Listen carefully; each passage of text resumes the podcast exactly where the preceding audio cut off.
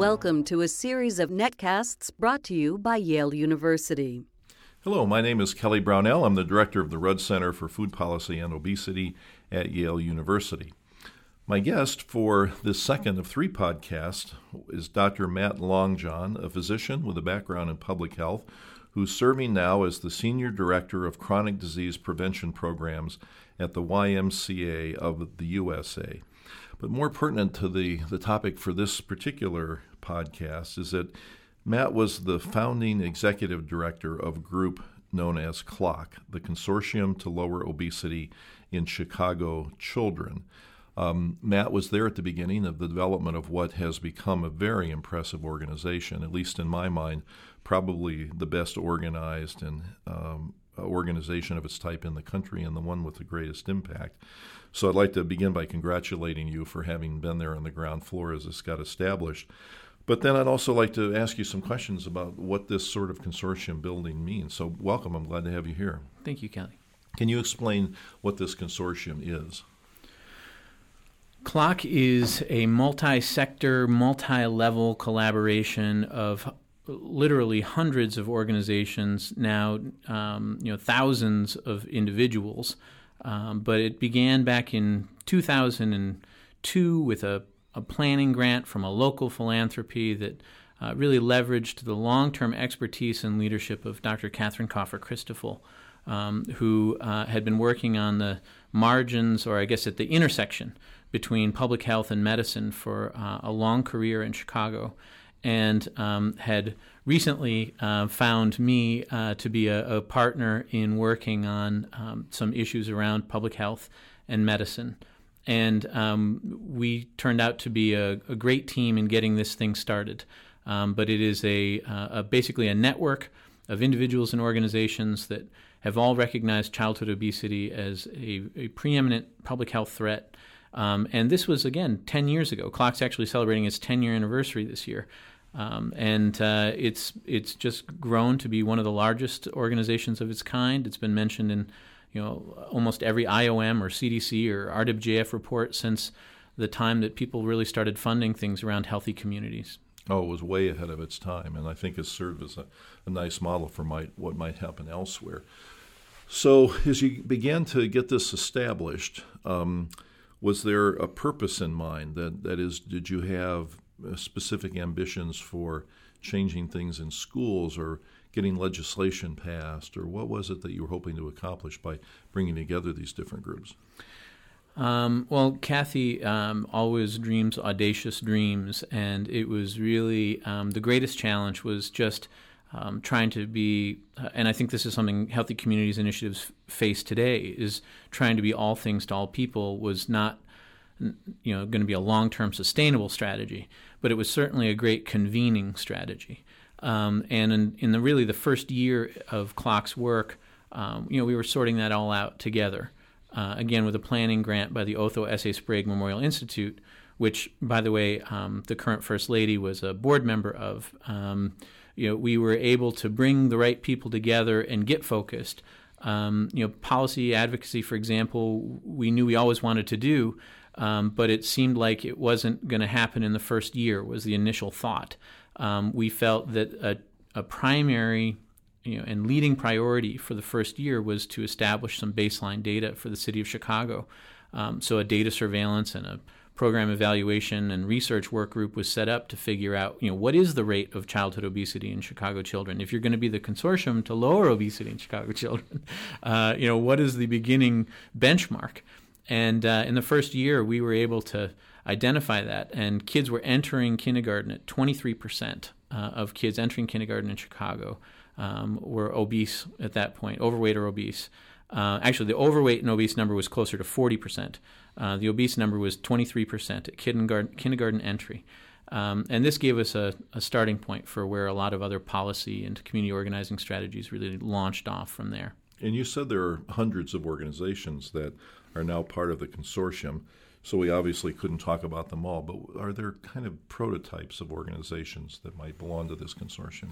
Yeah, it's interesting. Uh, and the current uh, executive director, Adam Becker, um, at, at, CLOCC, could uh, kind of tell you how we've gotten to the current formulation. Um, but basically, um, the, the network is fluid enough that uh, as different priorities are uh, identified and addressed, um, there's kind of shifting sands of how organizations look at, it, at themselves and each other. At the beginning, there was a, a clear demarcation between uh, nonprofits and for profits at the community level.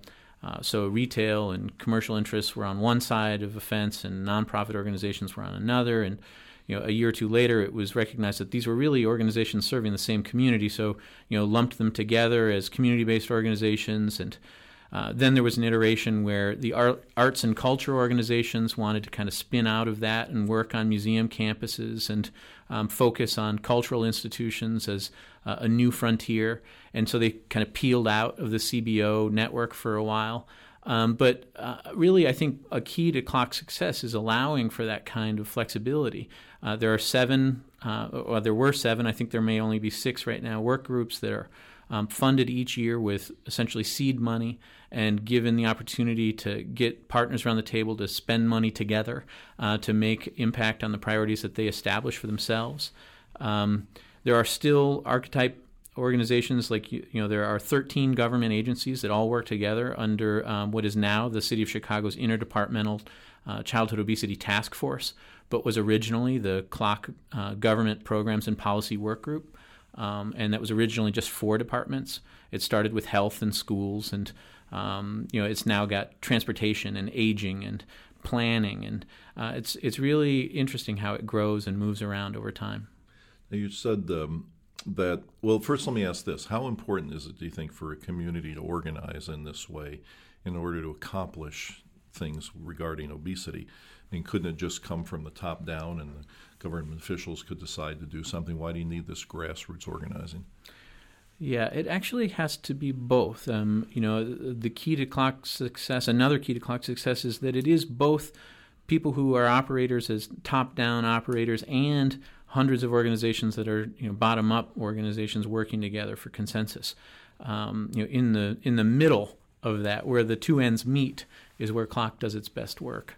Um, community organizations that are, for example, fighting gentrification or um, you know community development fights that have in their in their first assessment nothing to do with health, um, find at some point.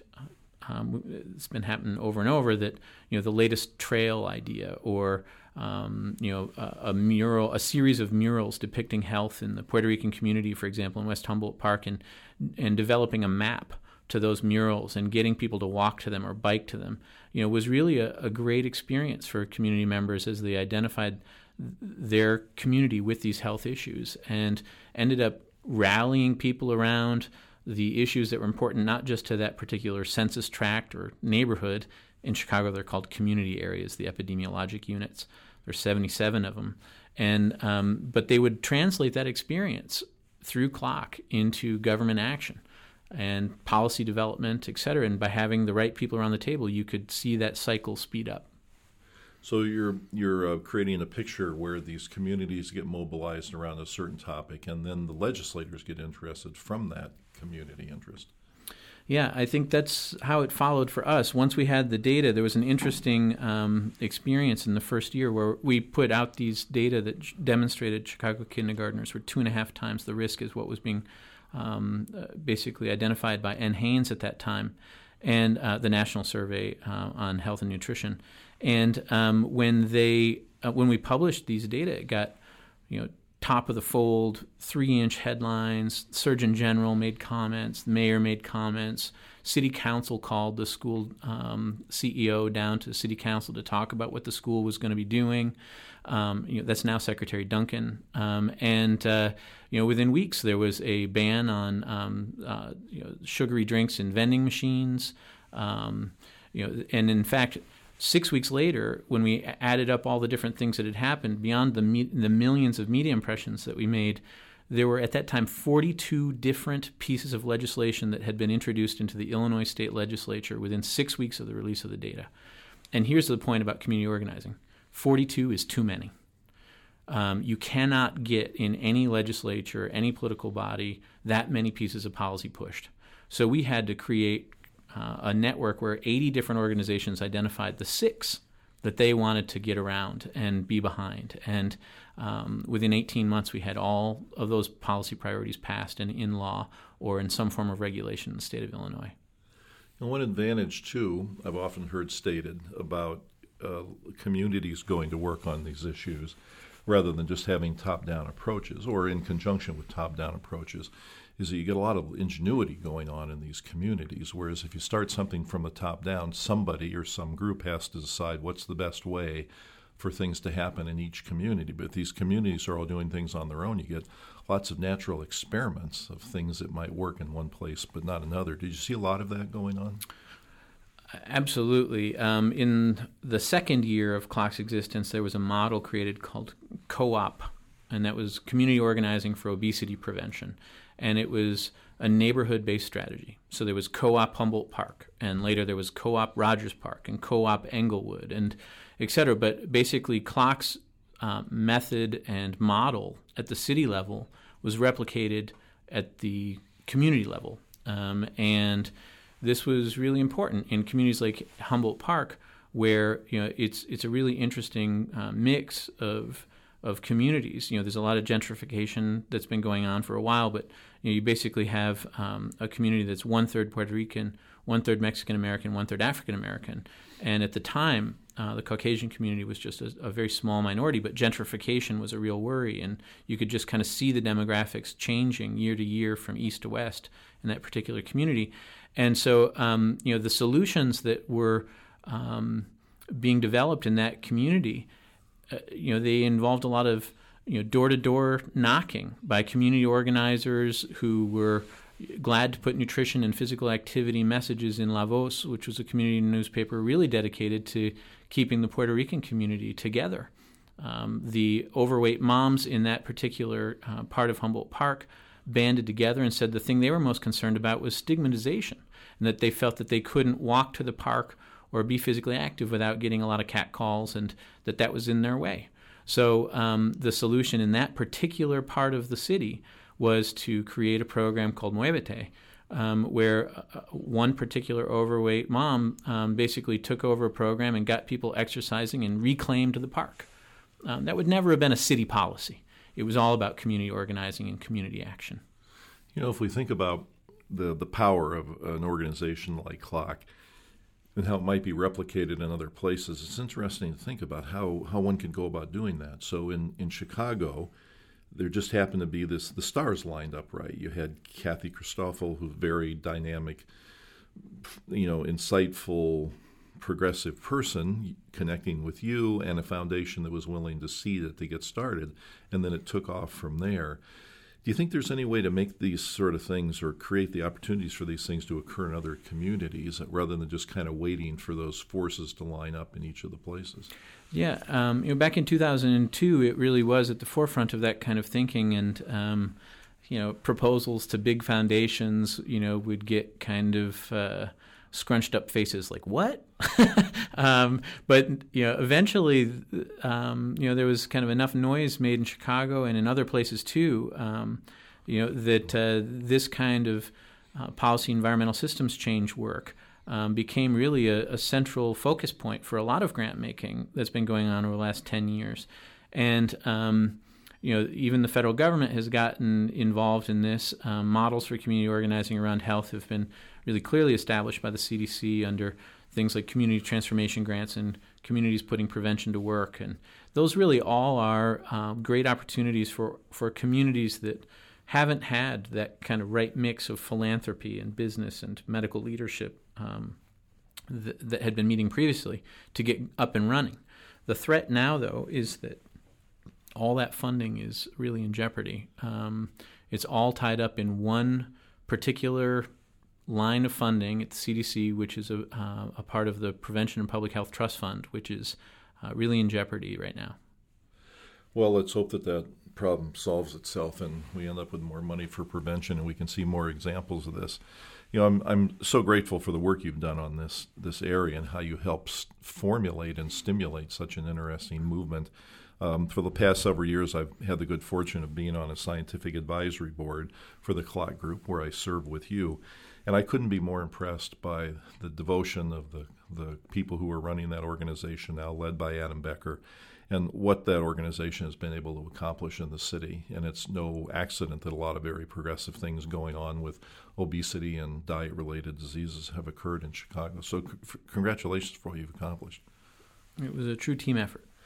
So, um, um, our guest today was Dr. Matt Longjohn, Senior Director of Chronic Disease Prevention Programs at the YMCA of the USA, and the founding executive member, uh, director, previous to that, of the Consortium to Lower Obesity in Chicago Children. Please visit our website, www.yaleruddcenter.org, and you'll find a variety of resources there in food and food policy issues, including a list of other podcasts that we recorded with guests who have come to the Rudd Center. Thank you.